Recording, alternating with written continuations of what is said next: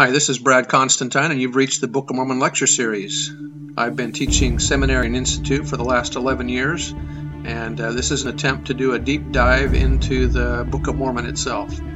I'm hoping that you'll find this uplifting and edifying. This is not an official recording of the Church of Jesus Christ of Latter day Saints, but every attempt has been made to be as doctrinally accurate as possible.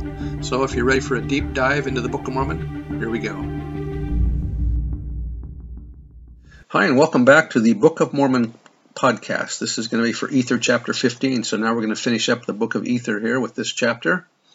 Verse 1 And it came to pass that Coriantumr had recovered of his wounds. He began to remember the words which Ether had spoken unto him. He saw that there had been slain by the sword already nearly two millions of his people. And he began to sorrow in his heart. Yea, there had been slain two millions of mighty men, and also their wives and their children. To provide some perspective to the magnitude of the slaughter among Coriantumr's people, we note that at the time Ether approached him with a solution to save people, Coriantumr presided over a kingdom numbering millions of inhabitants. The record says that there had been slain two millions of mighty men, and also their wives and their children. If even half of these men were married, and the average family size included a wife and only two or three children, there, there would have been six to eight million people in his kingdom. From the American Revolutionary War through the Vietnam conflict, including the Civil War, wars that introduced weapons of mass destruction, only 652,769 Americans died on the battlefield compared to the millions killed in these final Jaredite struggles, where the people died in hand to hand combat. And that was by uh, Doug Brinley. Verse 3 He began to repent of the evil which he had done, and he began to remember the words which had been spoken by the mouth of all the holy prophets. And he saw them that they were fulfilled thus far every whit. And his soul mourned and refused to be comforted. And it came to pass that he wrote an epistle unto Shiz, desiring him that he would spare the people, and he would give up the kingdom for the sake of the lives of the people. And it came to pass that when Shiz had received his epistle, he wrote an epistle unto Coriantumr that if he would give himself up, that he might slay him with his own sword, that he would spare the lives of the people.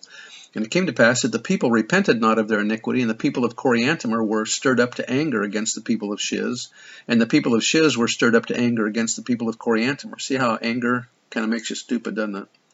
Wherefore the people of Shiz did give battle unto the people of Coriantumr. And when Coriantumr saw that he was about to fall, he fled again before the people of Shiz. And it came to pass that he came to the waters of Ripley, Ripliancum, which by interpretation is large, or to exceed all. Wherefore, when they came to these waters, they pitched their tents, and Shiz also pitched his tents near unto them, and therefore on the morrow they did come to battle. And it came to pass that they fought an exceedingly sore battle, in which Coriantumr was wounded again, and he fainted with the loss of blood. He loses a lot of blood in this uh, episode here, doesn't he?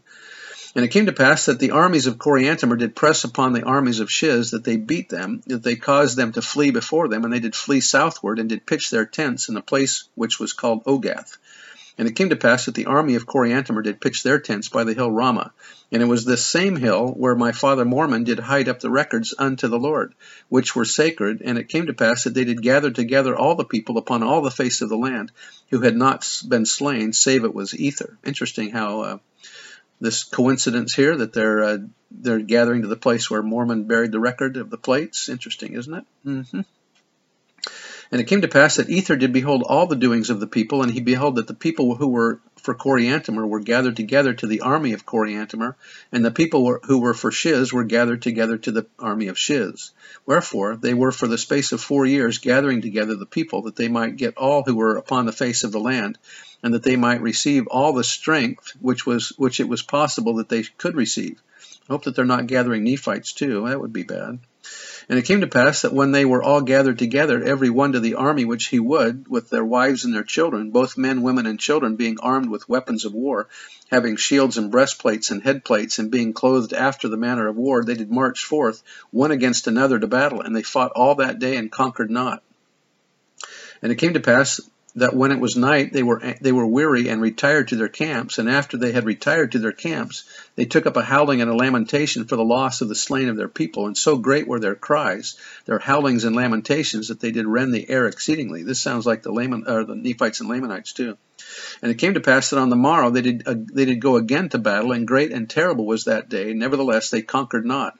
And when the night came, again they did rend the air with their cries and their howlings and their mournings for the loss of the slain of their people. And it came to pass that Coriantumr wrote again an epistle unto Shiz, desiring that he would not come again to battle, but that he would take the kingdom and spare the lives of the people. But behold, the Spirit of the Lord had ceased striving with them, and Satan had full power over the, over the hearts of the people, for they were given up unto the hardness of their hearts and the blindness of their minds, that they might be destroyed. Wherefore they went again to battle. And it came to pass that they fought all that day, and when the night came, they slept upon their swords, and on the morrow they fought even until the night came. And when the night came, they were drunken with anger, even as a man who is drunken with wine, and they slept again upon their swords. And on the morrow they fought again, and when they when the night came, they had fallen all they had fallen by the sword, save it were fifty and two of the people of Coriantumr, and sixty and nine of the people of Shiz. And it came to pass that they slept upon their swords that night, and on the morrow they fought again, and they contended in their might with their swords and with their shields all that day. And when the night came, there were thirty and two of the people of Shiz and twenty and seven of the people of Coriantumr.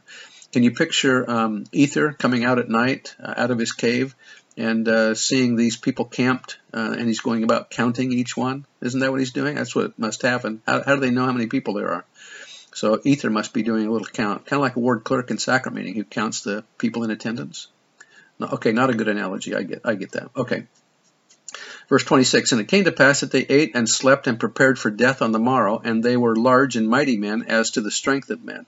And it came to pass that they fought for the space of three hours, and they fainted with the loss of blood. And it came to pass that when the men of Coriantumr had received sufficient strength that they could walk, they were about to flee for their lives. But behold, Shiz arose, and also his men, and he swore in his wrath that he would slay Coriantumr, or he would perish by the sword. It's too bad we don't have another Teancum that could come while they're sleeping, huh, and kill them while they're in their sleep. Just an idea.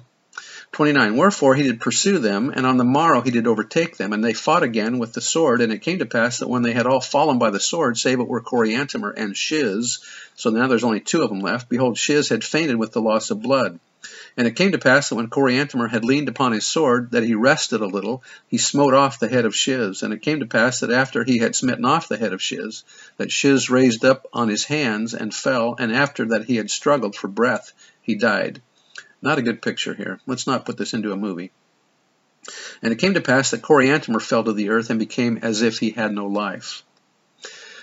The insane wars of the Jaredite chiefs ended in the complete annihilation of both sides with the kings the last to go. The same thing had almost happened earlier in the days of Akish, when a civil war between him and his sons reduced the population to 30. This all seems improbable to us, but two circumstances peculiar to Asiatic warfare explain why the phenomenon is by no means without parallel. Since every war is strictly a personal contest between kings, the battle must continue until one of the kings falls or is taken and yet things are so arranged that the king must be very last to fall, the whole army existing for the sole purpose of defending his person.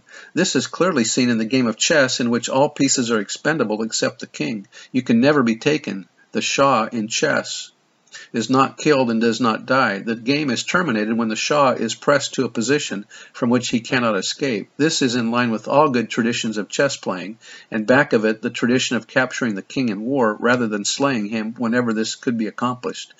You will recall the many instances in the Book of Ether in which kings were kept in prison for many years but not killed. In the code of medieval chivalry, taken over from Central Asia, the person of the king is sacred, and all others must perish in his defense. After the battle, the victor may do what he will with his rival, and infinitely ingenious tortures were sometimes devised for the final reckoning. But as long as the war went on, the king could not die, for whenever he did die, the war was over, no matter how strong his surviving forces. Even so, Shiz was willing to spare all of Coriantumr's subjects if he could only behead Coriantumr with his own sword. In that case, of course, the subjects would become his own. The circle of warriors, large and mighty men as to the strength of men, that fought around their kings to the last man, represent the same ancient institution, the sacred shield wall, which our own Norse ancestors took over from Asia and which meets us again and again in the wars of the tribes, in which on more than one occasion the king actually was the last to perish. So let no one think the final chapter of Ether is at all fanciful or overdrawn. Wars of extermination are a standard institution of the history of Asia, and that was by Hugh Nibley. Verse 33 And the Lord spake unto Ether, and said unto him, Go forth. And he went forth, and and beheld that the words of the Lord had all been fulfilled. And he finished his record, and the hundredth part I have not written. And he hid them in a manner that the people of Limhi did find them. I, I envision that he probably put, put them on a picnic table somewhere so that the Nephites could find them. Now the last words which are written by Ether are these Whether the Lord will that I be translated, or that I suffer the will of the Lord in the flesh, it mattereth not. If it so be that I am saved in the kingdom of God. Amen. I wonder why he didn't um, follow Coriantumr so that he could be found by the people of uh, Zarahemla instead of dying or being translated. Why didn't he just live among the Nephites for a while until he passed away? He could have been uh, taken care of. Just a question. I don't know. Don't have any idea. Anyway, this is translated material, so that's what's happened. I say that in the name of Jesus Christ. Amen. See you next time.